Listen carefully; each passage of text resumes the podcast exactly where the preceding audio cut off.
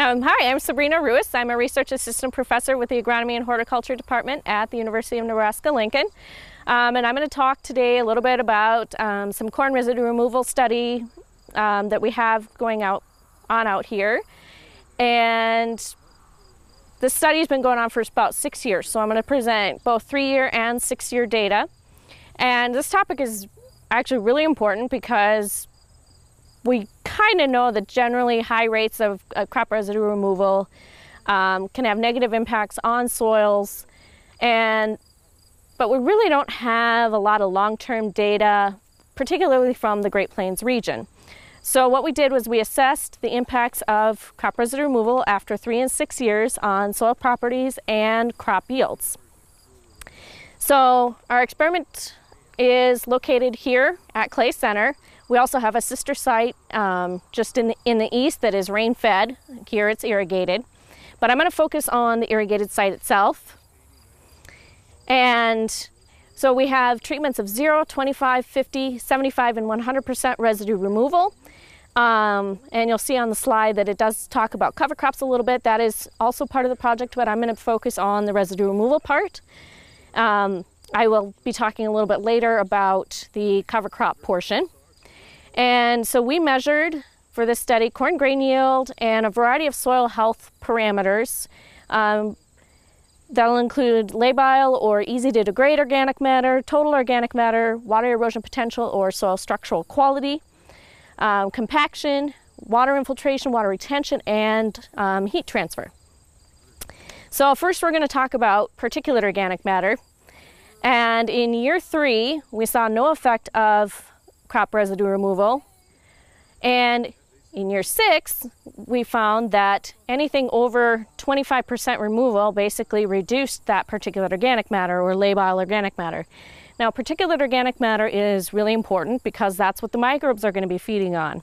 As they feed on that particulate organic matter, they are, are acting on that, they are um, uh, decomposing that and they produce various glues and sticky substances that help to form aggregates. So when we reduce our particulate organic matter, we're reducing our uh, food for the microbes and thereby probably our aggregation, which I will get to momentarily. Uh, for total organic matter or overall organic matter at this site, we saw no effect after three years um, from residue removal, but similar to the particulate organic matter or labile, the total organic matter did also decrease with crop residue removal starting at about 25% and higher. Wet aggregate stability is um, just our, you can think of that as our uh, water erosion potential. And on the slide, I'm showing both the rain-fed and the irrigated site. I'm gonna, I'm just talking about the irrigated sections site that are circled. And in year three, we saw no effect of crop residue removal on wet aggregate stability or aggregate size. You can see on the y-axis of the slide that it says mean weight diameter water stable aggregates. Just think of it as aggregate size. Um, in year six, we saw that any residue removal rate gr greater than or equal to 50% reduced our aggregate size. So treatments with 50, 75, or 100% removal, they are more susceptible to water erosion.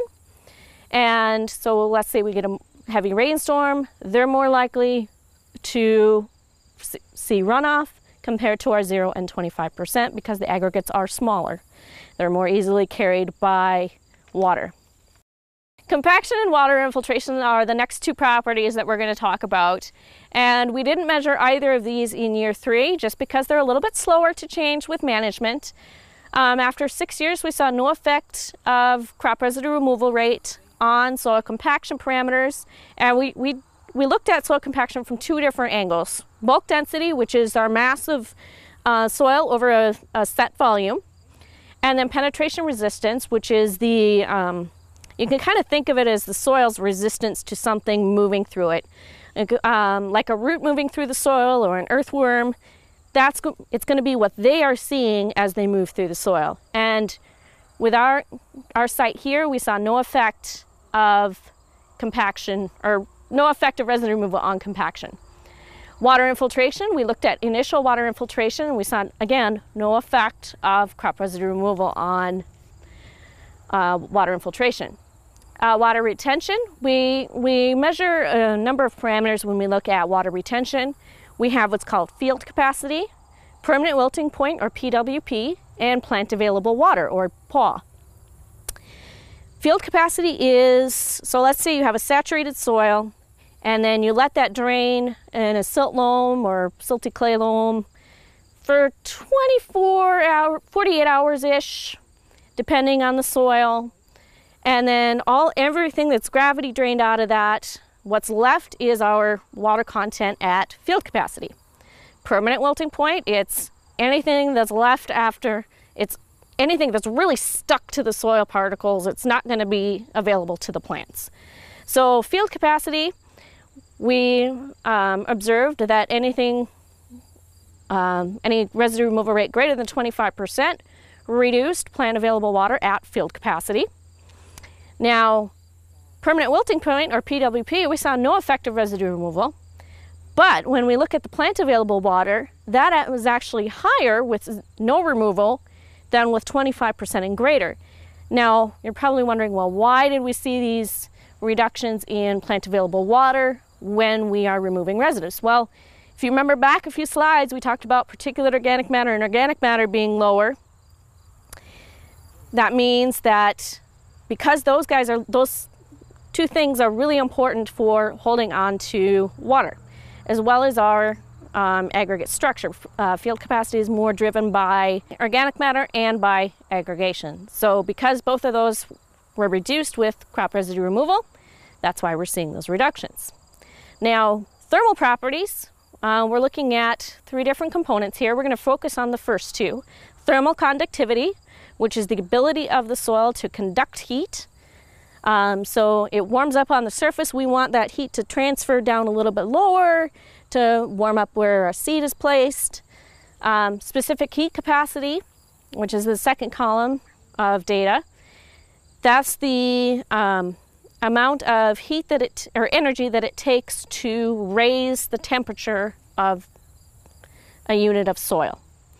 So in both cases, we saw no effect of residue removal, and I'll let Michael talk a little bit more later about that because he's he's got some contrasting data based on um, some of his research. And now we're going to talk about crop yields. And so we've got six years of crop yield data out here.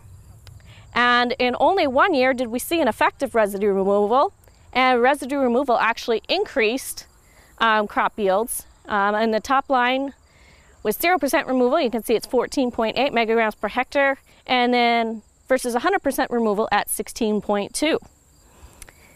So what did we find and in summary here? Particulate organic matter after three years, no effect. After six years, high rates of residue removal reduced, and by high rates I'm meaning at least 50%. Overall total organic matter, no effect in year three, greater than or equal to 25% reduced in year six. Uh, wet aggregate stability or soil structure, no effect in year three, but after six years, greater than or equal to 50% reduced. Initial water infiltration and compaction, plant available water and thermal properties were not measured in year three. Um, Initial water infiltration and compaction, we saw no effect. We saw no effect of thermal properties, but uh, residue removal rates greater than or equal to 25% reduced plant available water. And after three years, we saw that uh, residue removal kind of generally increased um, grain yields in one out of three years. But then when we look at the second set of three years, we saw no effect of residue removal. So what is our big takeaway? Well, Similar to other studies in other regions, we saw no effect of crop residue, or we're seeing mixed effects of crop residue removal, and it's going to depend on, on the residue removal rate. In general, high rates of residue removal will have negative impacts on soil properties, but overall, we're not seeing a lot of effects on crop yields.